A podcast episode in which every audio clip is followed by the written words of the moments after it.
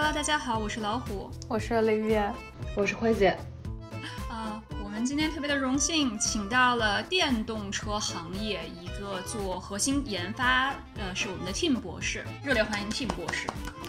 Hello，大家好，我是 Tim 啊。Tim 博士是在几家世界上最大的电动车公司都有过从业经验，是一位非常成熟的研发专家。谢谢老虎。嗯，我在美国这边本科出来以后，在这边读的博士，就是相关专业的，大概五六年。然后毕业之后，在啊湾区，在这个电动车跟新能源行业工作。今天就是想要聊一下特斯拉这个公司，它现在风评舆论有出现这个两极化，就是喜欢的人呢就特别的喜欢，讨厌的人呢就是也特别的讨厌。另外一个这家公司也是从今年开始已经进入了美国标普五百，就它本来是一个很小的一只小盘股，今年直接就从罗素两千马上就变到了标普五百里边成分股，证明整个资本市场对它也是非常的青睐。那更不用说有很多的基金，比如说像著名的 ARK 木头姐。呃，方舟基金，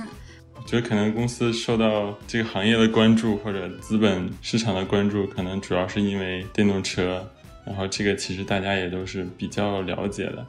啊。但其实我我个人觉得，特斯拉这个它曾经叫做 Tesla Motor，一开始它是以电动车起家的，但是在收购了 Solar City 之后，它的名字也改成了 Tesla，也就是说。其实公司整个的愿景跟大的方向已经并不仅仅在于电动车，或者说电动车只是其中的一部分，更多的是已经把自己定位成就是做能源的这样一个公司。其实，比如说你看公司的这个口号，或者说它的这个公司的愿景的话，你也可以看出来，他说的是他要加速这个世界向新能源转化的速度。并没有提到任何一个具体的车啊，还是太阳能这种，无论是哪一种方法能够加速这么样一个愿景，或都会去作为一个工具来使用。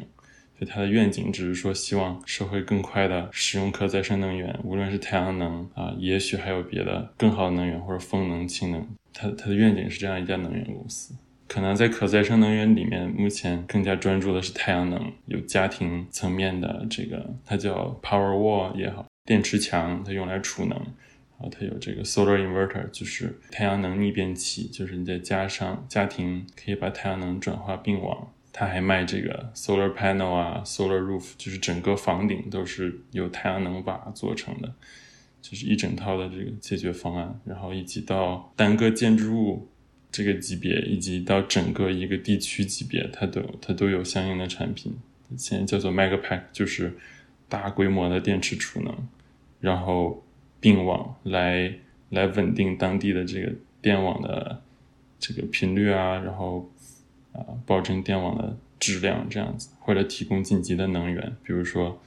一个数据中心掉电啊，前一段时间好像 B 站就挂了，就是类似这种事情，它都会提供一个很好的方案。对，我觉得 Team 这个点非常的好。就是我们今天讲特斯拉，老说它是电动车，只是因为满大街都是它的电动车在跑，所以我们老把它讲描述成一个电动车公司。但其实公司定位和前景是新能源的企业。对，从家庭单位的话，就是 Powerwall，家庭把自己的屋顶可以变成储集太阳能来发电。那您说 Mega Pack 它是大规模，那现在有哪个城市或者哪个地区？它的场景大概是什么样子的呢？哦，其实最近在新闻上也有，因为辉姐这个可能比较熟，在湾区这边就是电网公司叫做 PGNE 嘛，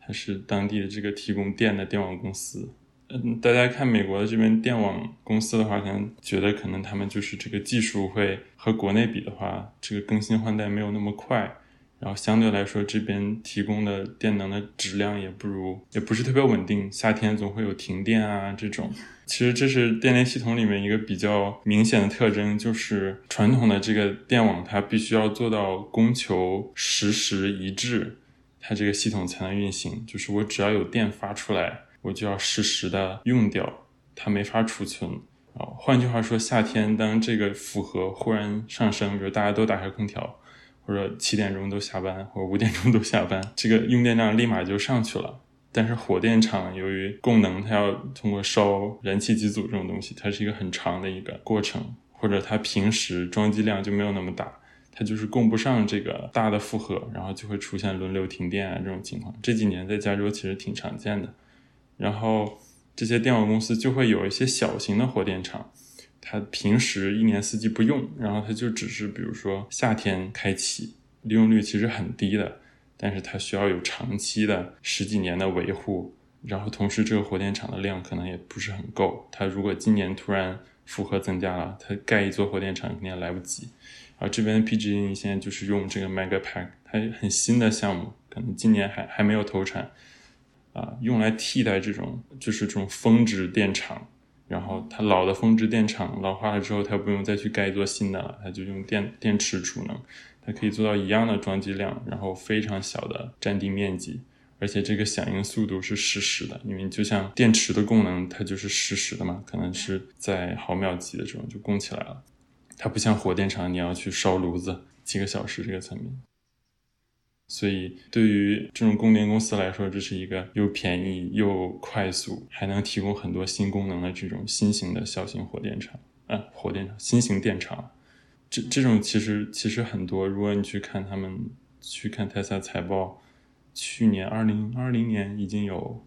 我不记得具体数字了，应该有 giga hour giga hour 这么大的一个装机量。跟那个一些呃国内的听众补充一下，就美国的这个电网不是大家想的那么先进，经常停电。德州是因为有暴风雪的问题，这今年年初然后出现了大规模的停电，这个之前我们节目以前讲过。很多的公司它还是私人公司，所以这个电费特别的贵，就一个月你人民币可能电费就要上万了。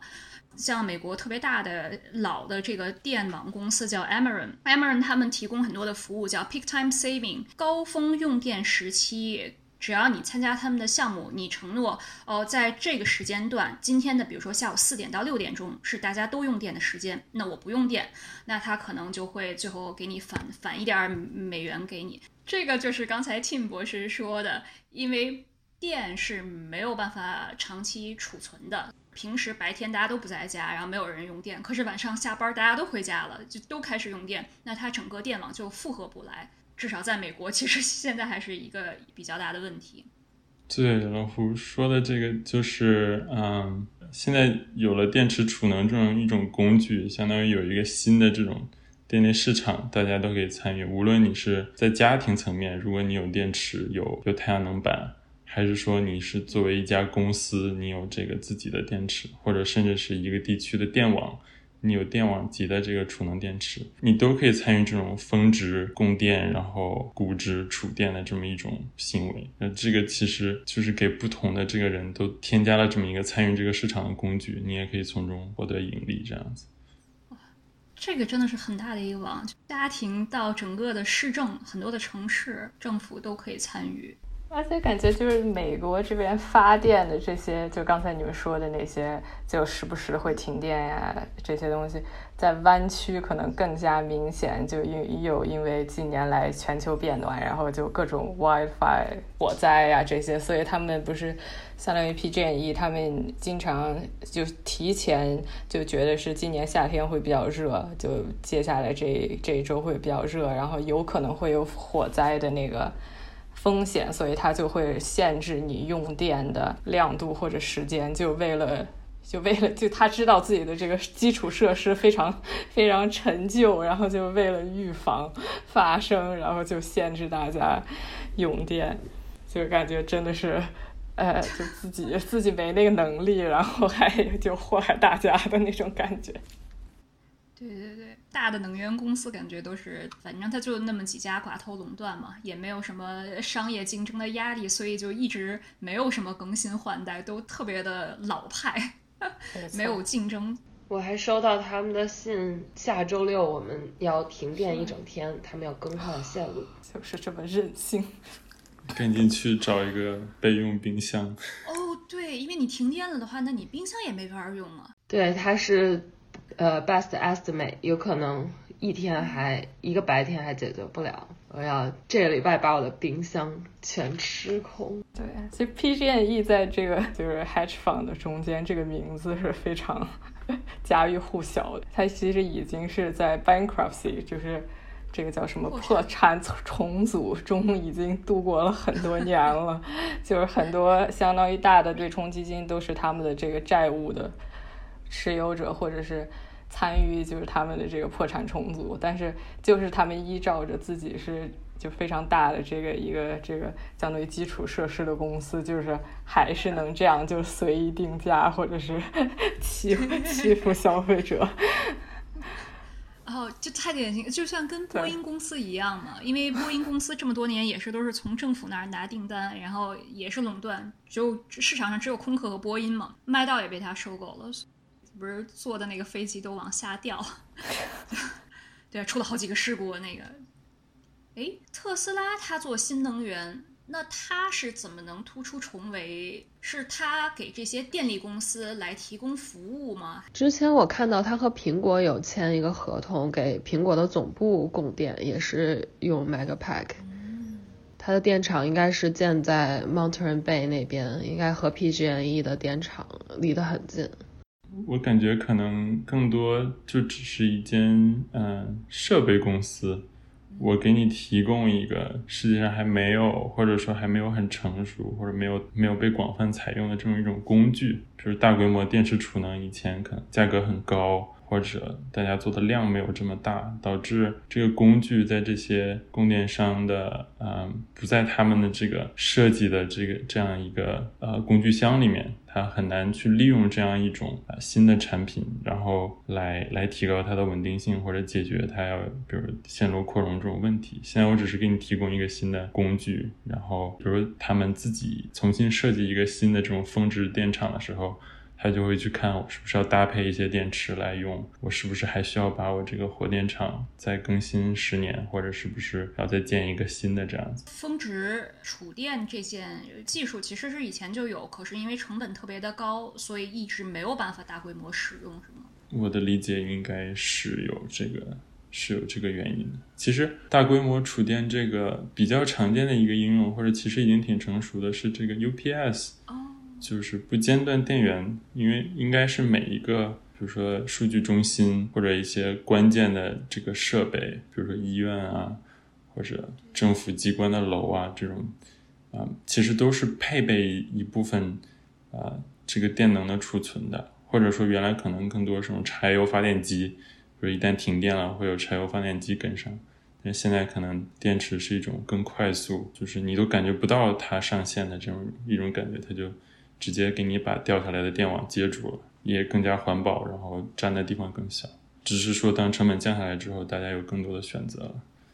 哎，这个打法我觉得特别的就很 Elon Musk，不管是火箭也好，电动车也好，所有的上天的技术、航天的技术，还有包括那个电动车技术，其实都是其他的公司都已经有了。但是他能做到的就是说，把这个成本就成本狂魔嘛，能把成本降到很低，然后就可以带动整个产业。因为你首先要把成本降下来，大家才能去干很多不一样的事情。探索宇宙也好，你就得要首先你得把那个火箭回收可回收嘛，你把成本降下来，你才能更多的去太空执行任务。然后电动车也是，你得要首先把这个成本降下来，你才能整个打开一个更新的市场。至少是我个人对整个公司的理解。你就包括像咱们用的那个智能手机，苹果嘛，现在大家都用苹果，但是第一个发明智能手机好像特别早是摩诺诺基亚。当时就是有这个触摸屏，可是你看现在诺基亚市场上都快没了嘛。我觉得就是创新是一部分，但是运营还有成本的控制，它其实是呃非常的重要，能整个打开一个很大的市场。是的，而且其实，在降低成本的这件事情上是需要非常大量创新的。就是技术虽然可能已经有了，就像就像其实电动车甚至是在柴汽油车之前发明的。在在在汽油汽油机车呃这个三十年前先有的电动车，但是由于成本非常不不好，或者说可靠性不好，电池技术不可以，然后导致导致呃汽油车，然后福特发明了这个流水线，然后普及了。就是说技术其实很多都已经在那里了，但是嗯，它不能够。为大家所利用的话，其实需要非常多的创新，才能把这个成本降下来，才能真的变成一个有意义的东西。啊，这个点太牛了！对，电动车比汽油车要先发明，而且后来只是因为福特发明了流水线，可以大规模生产、控制成本，才能把这个事情弄得更现实。对啊，不然还是马车的世界。就是福特它的很大发明，也就是这个流水线的发明。这个其实是非常大的创新。前几个星期去芝加哥，当时就参观了一个地方。特斯拉这个人是一个发明家，他先发明的交流电，然后当年是在有一届的世博会在芝加哥举行，那是第一次向整个世界展现这个交流电。我觉得现在已经二零二一了嘛，大家都已经明白什么爱迪生是第一个发明电灯的人，已经不是准确的信息了嘛。对，啊，那个还挺酷的。对，我想问说，他不是之前我感觉我好多年前就看到他们出的那个 Solar Roof，就那个太阳的叫什么房顶是吗？我想知道，就是它就是具体就是投放量有很大吗？就是就是像民宅呀这种个人使用量会有很大吗？感觉在湾区应该还是有一些的。我我上一个住的地方，当时有一天在小区里遛弯，然后忽然看到邻居家有一家换了这个房顶，那家应该可能是呃这个特斯拉的这个忠实。是吧？这个支持者之类的，他家有电动车，然后发现他换了那个房顶，还是还是很漂亮的。因为其实那时候我也是第一次真的亲眼见到，然后还是比较震撼的。就是整个房顶看起来有一点点像玻璃幕墙那种感觉，但是又没有那么反光，就还是不太一样。就还是可以保护隐私。对对对，那肯定它还是不透明的，但是会有一点点比普通。房顶那种瓦啊，或者橡胶那种，它是反光还是要强一点。它是太阳能电池板还是太那个太阳能的砖？我记得好像有两种不一样。对对对对，就是有两种，你说的非常对。一种是把就是那个 PV 的那个嗯单晶硅的那个片嵌入到每一个瓦片里面，然后。啊，这样子的话，你就不会说在房顶上再加一个太阳能板。这取决于你要不要换房顶啊，或者你的房顶是不是一个很好的时候，它正好需要修，还是这样子。我我我其实不是很确定，就是这种供需的关系，但是有听到过说，其实比较大的一个限制在于啊，这个安装的流程其实还是跟传统的比较相似的。还是需要几天这样一个时间，然后它可能会限制你这个产品开开展的速度，因为这相当于是一个新的一个铺设的工艺，你需要去找当地的施工队，去需要把他们这个培训一下，让他们学会铺设这种新的房顶，这个过程都不是一天可以完成的。我是今年初换过房顶。在国外，其实任何你在房子上面修修补补都是一个浩大的工程，主要是因为它人工成本特别的贵。你首先你要先去找很多的施工队给你一个报价，而且每个报价因为猫腻会有嘛，对吧？它用什么样的材料，哪个包括哪个不包括，它其实都是很多建筑细节。他这些施工队，他上面是包工头，那底下人员的素质还有他的手艺水平，其实也是一个很大的问题。像传统的屋顶，其实更换一个屋顶大概到半天或者一天的时间，就是可以整个完成。但是如果是新的这个 solar roof 的话，好像是会花费更大的时间，因为它可能会牵扯到一些电路的问题，对你培训还有这个整个人工会有稍微更高一些的要求。现在因为现在还是比较新的阶段嘛，未来可期。好，我们刚才说的是实打实的产品，除了新能源的实际肉眼能看到的产品，其实特斯拉它还有一个隐形产品，这个让我们的金融专家 Olivia 帮我们来介绍一下。对，嗯，对，也就可能平常大家想的特斯拉肯定都是电动车，还有我们刚才说的这些。呃，电呃就是太阳能发电之类的，但是 其实不容忽视的就是特斯拉每年就卖碳碳积分会赚很多很多的钱。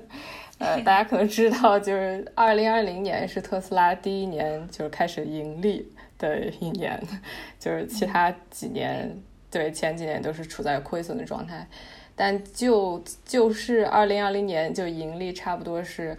呃，净利润是七点二亿美元，但是跟他卖碳积分的收入是十点六亿美元，就大家可以算一下，就如果没有这个碳积分的收入的话，他今年还是处在亏损的状态。呃，就这个碳积分是什么？可能就是。也是，其实全球各个国家都有呃开始推行的这样一个就是新能源鼓励新能源产业的措施吧。就是在美国是加州为首的十三个州都有这样一个措施，呃，就是说如果你是汽车生产企业，你每年必须得生产一定量的，呃，这叫做零排放汽车，叫 zero emission vehicles。嗯，当然就是它特斯拉就是百分之百的这个 ZEV，所以它它就有很多的碳积分，然后它就可以卖给其他不达标的企业。嗯，这样子的话，就相当于也是自己创收的一个 非常非常大的一个部分。对，在欧洲和中国其实都有这样这样这样的激励政策。就其实卖碳排放，就只能证明它是一个科技公司。那同时，它在这个财务上面的操作也是非常成熟的。那么，为什么如此正常的商业操作会有这么多的人来跳出来说这件事儿呢？因为我没有见到一个企业，他说：“哦，有这个政策扶持，那我不要这个政策，我可以避税的地方我不避。”我没有见过这样子的企业。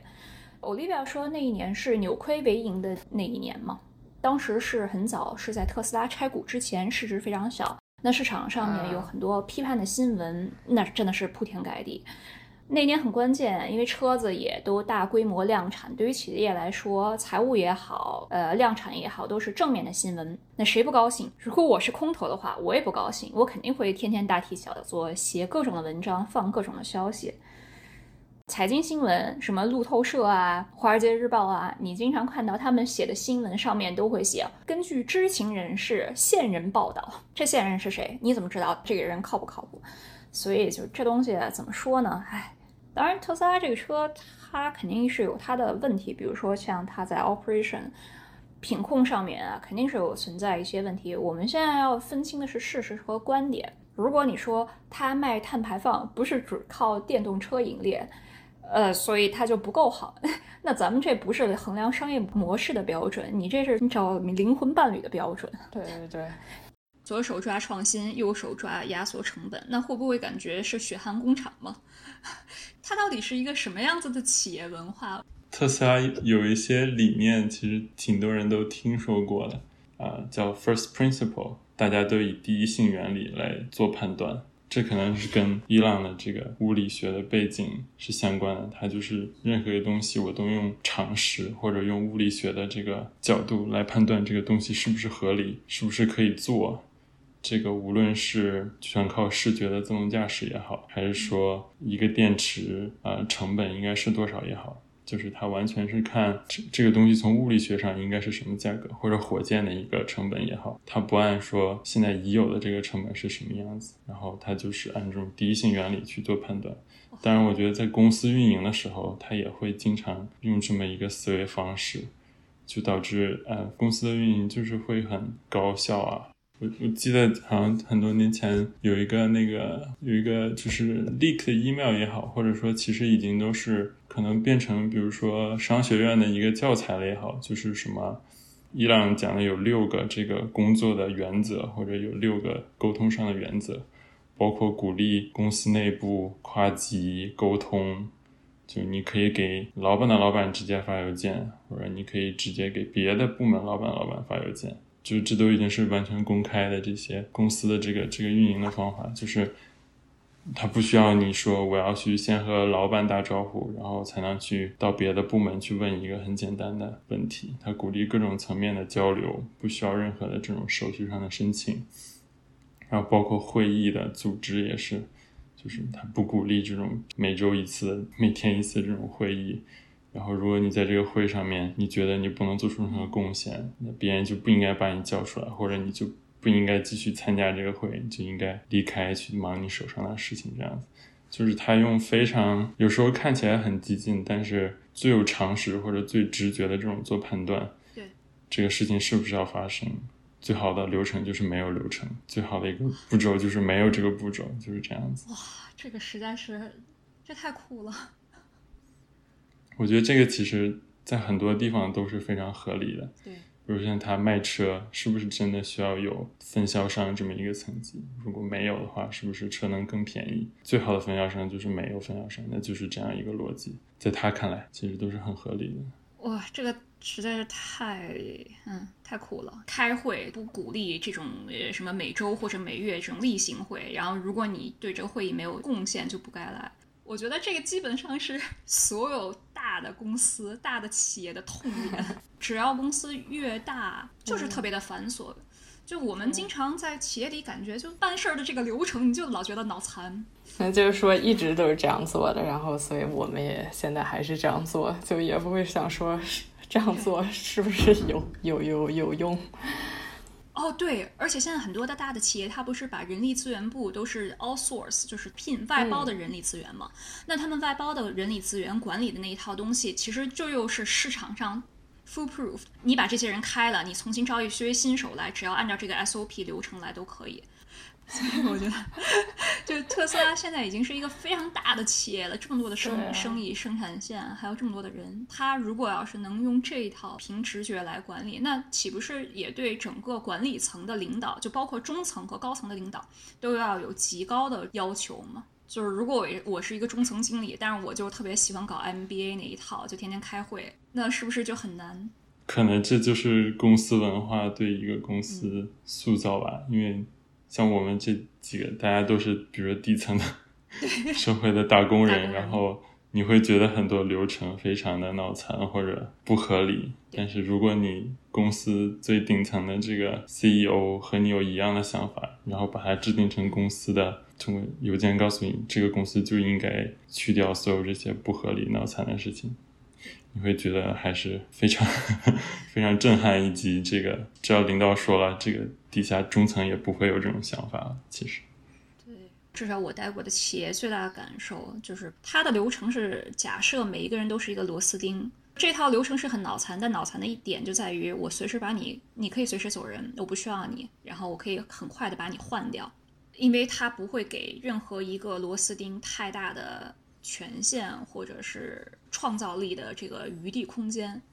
但是按照特斯拉，你要是我可以直接就是跟领导的领导 去讲我的一些创新想法。如果我要保证每个会议我都要有 contribution，我都是有高效的贡献的话，那好像对于个人的发展也是一个挑战。就是如果我是那种摸鱼那一挂的，那我可能会很痛苦。对，其实还有一个方面，你要。能让这种文化流在公司流行起来，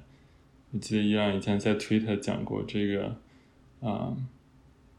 就是你这家公司要有很强大的容错能力。嗯，你你鼓励创新，但是如果你说我这个产品，比如说设计在这里，因为是一个全新的设计，出了错误或者延期交付了，这个要有人出来担责任吗？如果要担责任，那那像底层的打工人怎么担得起这个责任？那就是层层老板都会拒绝你这么一种创新的做法。所以，我记得他在这个推特讲，就是呃，公司最大的错误就是说，呃，或者说你你犯了错误不会有任何的惩罚或者非常小的惩罚，但是最大的惩罚就是说你不做任何的创新，照搬上一代的任何东西，这个这个就是。这个是要肯定是要惩罚的，然后这个也是非常不被鼓励的，对。但是你由于做的太新或者做的太快，出现了一些错误，这些都是啊完全合理的，因为你可以用更快的这个修复啊，这种迭代，包括软件的迭代、硬件的升级，都是可以来弥补的。但是你不去做新的东西，这个是没有办法可以弥补的。好赞。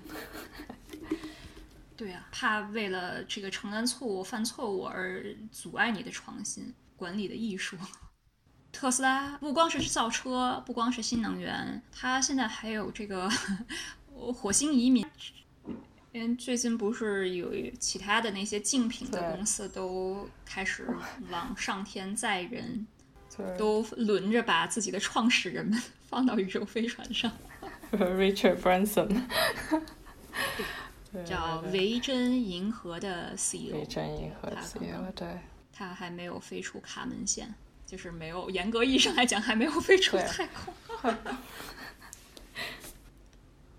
但我感觉 SpaceX 特别厉害的一点就是它能和就是 NASA，相当于 NASA 愿意就是为它提供资金，然后跟它合作。就像一般像这种航天事业，不都是就是国家核心核心这种军工的这种行业，一般都不会和私营企业就是携手做这件事情。但是觉得。SpaceX 非常厉害的一点就是，它能和 NASA 一起合作来完成这些事情，就是 Falcon Nine 这种第一个可以能回收的火箭，嗯，这都是 历史上没有的。马斯克的这个人，他不光是知道他特别的懂技术，就他开发布会真的可以跟你聊火箭的细节，而且他是很精明的商人，他可以打通政府的关系。就是，我就记得好像说他们之前因为是 SpaceX，当时要给政府做路演嘛，所以他是拿了，呃，就本来工程师都已经累得要死要活，天天在那边加班，他还是让他们做了一个一比一的火箭模型，然后给去政府看，就是因为他很知道销售的时候这些政府的人，因为他们的技术水平其实是有限的嘛，这个行政人员的科技水平肯定是有限的，所以你要知道怎么去说服他。但是他，这就像你说，确实很厉害，能说服这个政府。而且他的这些技术，好像对他这些技术，他其实也是从俄罗斯学来的嘛，就是好多核心技术。我记得特别久以前看过一篇报道，就说他之前一开始想做这个事情的时候，就美国人都觉得他疯了，就说怎么可能就私人造火箭？然后他自己就亲自跑去俄罗斯，就找那边的科学家帮他。帮他研究这件事情，觉得可能当年我记得看到过，好像说 NASA 的政策发生过一次变化，就是他认为低空的探索，包括比如说在月球或者环地球的这种航航航天航空的行为，已经是啊是可以商业化的了。嗯。不需要把自己的这个预算投入到这些可以盈利的这些项目来，然后就把这个开放给了更大的市场，然后他们会更加专注到那种肯定没法盈利，只是科研啊或者那种国家利益驱使的这种探索上，比如说更加深空的探索。我觉得可能也是这么多的这些企业，无论是 Amazon 还是呃 SpaceX 看到了这样一个机会。在低空可以有商业行为，同时可能这些创始人确实也都是自己非常热衷这个事情。他们成长的年代经受了这种太空的教育，大家都想当个太空人这样子，然后就去真的让公司做这件事情。一个技术跟这种政策的一个结合吧。我觉得可能在国内来说，随随着低空这种技术的成熟，包括国家如果开始允许，肯定也会涌现出这么一批企业或者。企业家去做这个事情，国内其实也是有一些就是嗯私人的商业公司，当然大头肯定是国家牵头嘛，因为你资金量在那儿放着呢。但是如果效率来说的话，其实是商用这些效率的话会更高一些。俄罗斯好像现在有了 SpaceX 以后，他们不是也说要退出这个国际空间站吗？SpaceX 跟其他你提到那几间公司有一个不太一样的地方，或者说。这个其实跟特斯拉有点像，就是它有一个非常宏大的愿景。如果看 Space SpaceX 的愿景的话，可能我觉得更贴近于伊朗个人终身的这么一个追求，就是他希望人类是一个多星球的物种。他的愿景不是说我要造一个环地球的这个卫星网络给你提供啊网络服务，我不要做一个服务商，或者我不是要做一间火箭公司给你提供一个运载能力。他要做的是让人类可以到达别的星球，我而且是在他的有生之年。我觉得，我记得他推特讲过，可能 Starlink 这个事情啊，就是这个星链计划，其实只是为了给 SpaceX 提供现金支撑他这个做深空探索的这么一个工具。他是要用这个来产生现金流，他不能一直的使用，比如投资人的钱或者政府的钱，他要自己能够造血。然后他设计的这个最大的这个，无论是 Falcon Heavy 也好，还是现在最大的这个星舰，它它就是目标要能载几百人去火星，然后能建立一个基地。就是这个东西，我感觉应该不是说任何商业能驱使他这么做的，或者说他商业的价值，现在看来可能还是微乎其微的。这完全就是他个人的一个愿景，或者他想为 想为人类做的事情。对，如果你回头看他手下这些公司，或者说他所投资的这些技术，就是隐隐中你可以感觉到他在积攒所有去火星需要的技术。比如说，你降落火星之后，你需要怎么样的交通工具？一个汽油车你是不可能在那里跑起来的，因为那里没有氧气吗？没有氧气，对。但是你如果通过太阳能产生电力，就地充电，你的交通意识有可能能在那里解决的。当然，你不可能直接把这个现在特斯拉搬上去，它肯定也是不能工作的。但是要解决的这个难度会小很多。然后包括比如说 Boring Company，它是用来修这个地下隧道嘛，在地球上也可以解决一些交通拥堵问题，在火星你就可以规避这个火星上面非常恶劣的自然天气以及温度差异这种东西，在地下其实可能是一种更快速、安全的这种交通方式。包括 SpaceX 做的这个通讯，在火星可能更简单的通讯就是把把卫星放在天空中，给火星和地球之间提供通讯这样子。嗯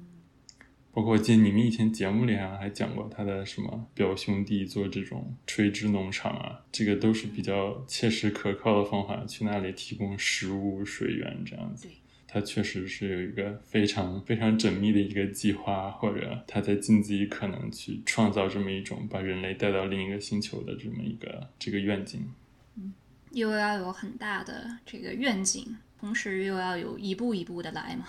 所有的这些公司这些布局是一步一步的做好，我是非常喜欢这个打法，就其实是很扎实的。嗯，很多人就说这个人哎吹啊忽悠啊，但其实你看他是不是让大家以很低廉的价格开上了电动车，而且其实是品质非常高的电动车。驾驶过电动车的人，其实的客户满意度还是不错的。然后还有 Power Walls，呃，Solar Roof，太阳能屋板墙，就是用过的都说好嘛。嗯，当时 NASA 播了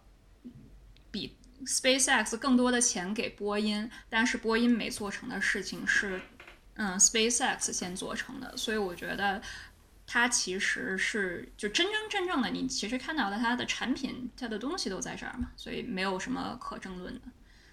你可以说什么 vision 啊，他想不想上天啊？这样，这个其实大家都是可以争论的，就是公说公有理，婆说婆有理。你可以有观点，但实际上，它任何的产业，比如说在那个地下的隧道 Boring Company，还有这些新能源的这些产业，实打实的已经是在大规模的量化生产，而且是已经都是在考虑压缩成本的事情，都不是说有没有，是这事儿做成了，而且要怎么样做得更好。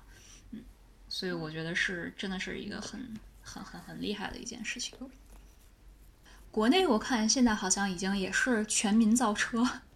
不是说什么华为都要造车，百度也在造车。那当然华为辟谣了，我不知道。嗯，然后 Neo 蔚蓝还是那蔚来？蔚来，你看它那个“蔚”字，它其实是蓝天的意思，它不是那个 future 的那个意思，所以它其实的意思是蓝天要来了，但是未来是这个意思。未来。我我还是挺喜欢它这个名字的，它这个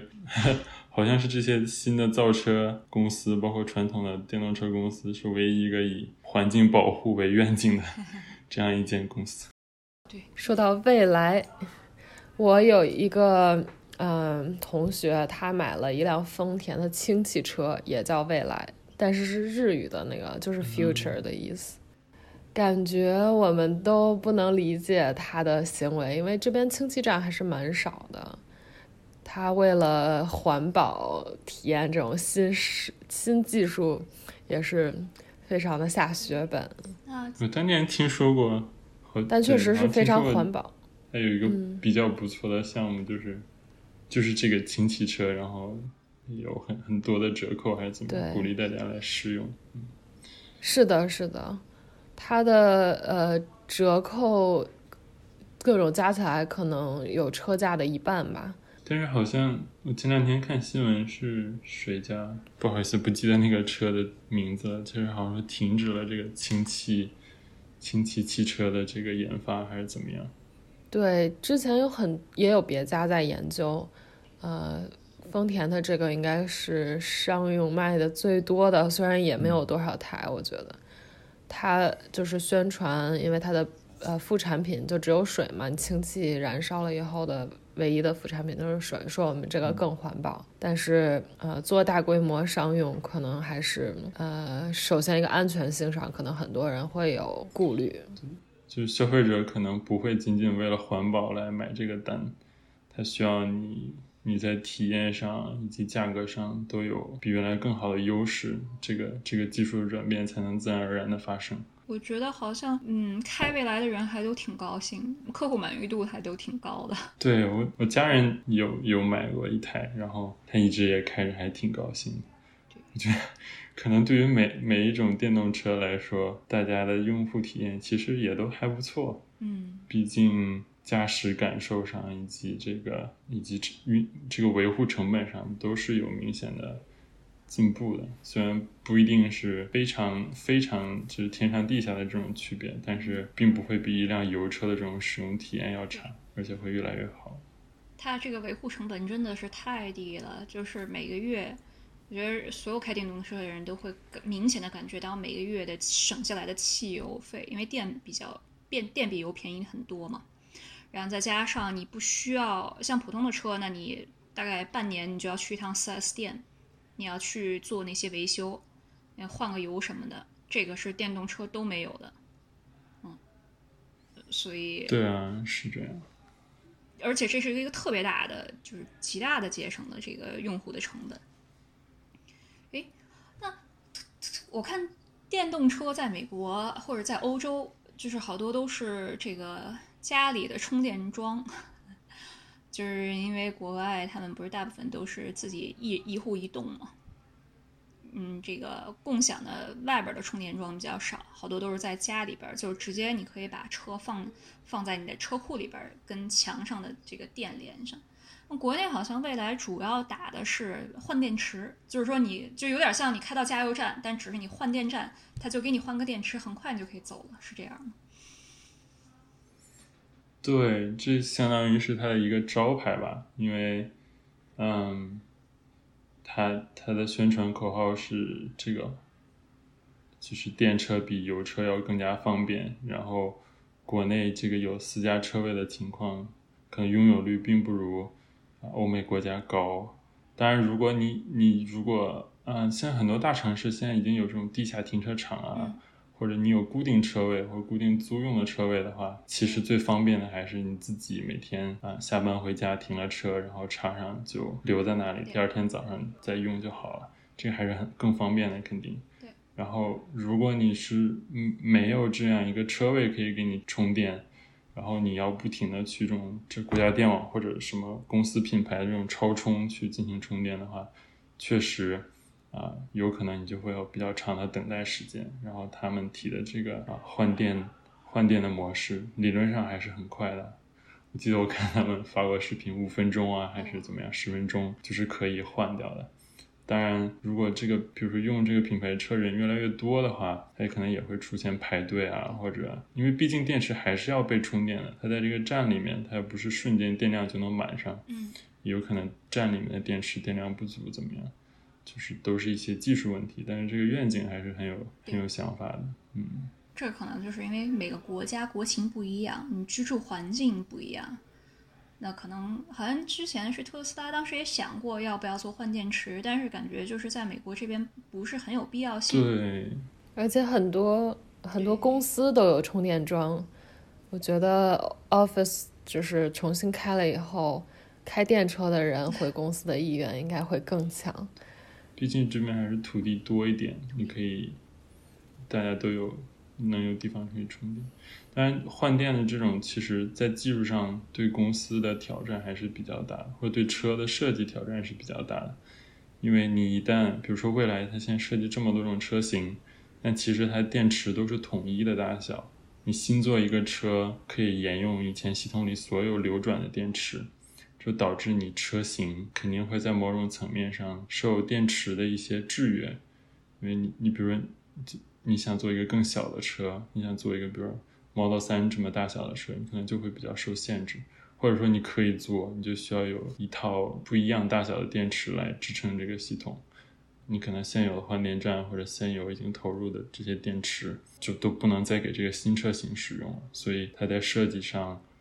都会有一些制约。但是如果如果他能把这个事情搞好的话，还是有意义的。这个确实，我以前冬天的时候去特斯拉的超充充过一次，就是你明显的感觉到冬天室外的超充要比夏天要慢很多。就首先我要排队，然后排完队以后我再要去超充，所以大概弄下来花了我大概一个小时的时间。但是如果比如说我要是去开的车开到其他的城市，那我势必就必须得需要超充。那我每一个点儿都要 停一个小时，那那那肯定这个时候，呃，换电池的这个优势就体现出来了。我觉得今天 cover 的已经挺多，也录了一个多小时，刚刚很，完美，就减去我们掉线的那几分钟。我觉得大战苍蝇。哦，你那个苍蝇怎么？对我也不知道从哪来的。然后我们今天就，哇塞，巨热，然后你知道就。很少有三十度，然后今天是可能是就六七个月以来第一第一次有三十度，然后巨热，然后伦敦也没有，你知道，虽然大没有空调，对，所以就我现在是关窗关门，就这可以。我忘了你没有空调，天哪！所以我刚才必须得把窗户打开，然后把那个苍蝇放出去。对对对对对，囧了，嗯，太感谢感谢，嗯，好，我们今天也聊了一个多小时了，嗯，特别感谢 Tim，就这个是我最近觉得一个特别真诚，就很走心的一个访谈。因为你可以屏蔽掉很多道德审判，来真正的讲产品、讲公司大的 vision 啊，还有大的愿景，具体的这个脚踏实地的细节，我我真的是我非常的激动，非常感谢，特别的感恩，谢谢谢谢，谢谢老虎，谢谢 Tim，谢谢啊列列跟辉姐，走走心了走心了，感谢我们的 Tim，也也希望呃以后还有机会的话，拜托还还来我们的电台做客。对我也是对这个行业比较充满了热爱，或者觉得它是一个对对社会和这个地球都是一个有帮助的这么一个行业，所以只是分享一下我的见闻。我们是 Zoom 视频嘛，就观众呃听众听的时候只是声音，但是其实我们视频看，就刚才讲到那些细节的时候，Tim 眼里边其实是。就是闪着光的那种，可以看得出来他的热爱，呃，真的是一腔热情。那我们和嘉宾相约二十年后在火星上，二十年后我们一起坐在电视前面看伊朗上火星，一起去火星挖轨道。那我们相约二十年，好好锻炼身体吧，你们。没错。膝盖现在都不太行了，我。所以要去火星那边重力小一点，对膝盖好。对。说的对，和 Tim 博士认识十几年，人一点都没变过。不知道大家身边有没有这种人？上学的时候，如果你们在一个课题小组，你就觉得有大神带；那工作了以后，如果有这样的一位同僚，可以一同做一个项目，你就会觉得很安心，能够放心的把后背交给对方。说回今天的节目，交流电的发明者尼古拉·特斯拉曾经给爱迪生工作后辞职，他的实验室也一度被拆除，变卖所有的设备用于还债，直到八十一岁才完成了引力的动态理论。而我们今天所说的 SpaceX 这家公司，也是在政府和投资者面前顶着巨大的压力，经历了几次失败，才实现了今天的垂直起落，重复利用火箭载人入轨。最近大家都在看奥运会，刘诗雯做过手术的手肘，朱婷手腕离不开的绷带，曹原、陈艾森全身的绷带，相信大家都非常的动容。